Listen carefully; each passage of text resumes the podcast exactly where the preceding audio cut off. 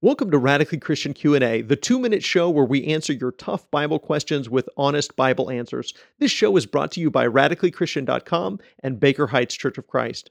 Today's question is, why are there so many Bible translations?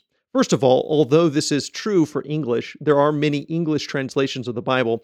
There are many languages for which this is not true. There are many language groups around the world who would love to have even one translation in their native language, much less multiple translations.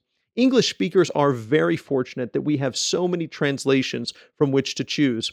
The books of the Bible, obviously, were not written in English. They were written in Greek, Hebrew, and Aramaic. Therefore, the manuscripts that we have must be translated into English, and as you can imagine, that's not always an easy task.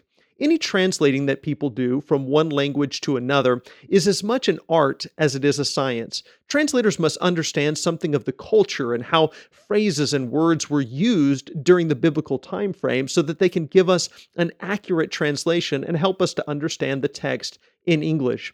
As we discover more biblical manuscripts and our understanding of the ancient languages increase, we're often able to create better and better translations. However, there are times when translators have an agenda and allow their bias to influence the translation of the text. That's why you should always be familiar with the translation philosophy or the principles of translation page. That's usually located at the very front of your Bible.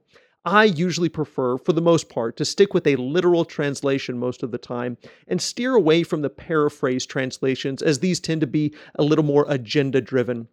That's all for today's Radically Christian Q&A. If you have a question you'd like for us to address, send an email to questions at radicallychristian.com. For more content like this, be sure to visit radicallychristian.com and like us on Facebook. And if you're looking for a church home in the Abilene area, we would love for you to visit us at Baker Heights Church of Christ.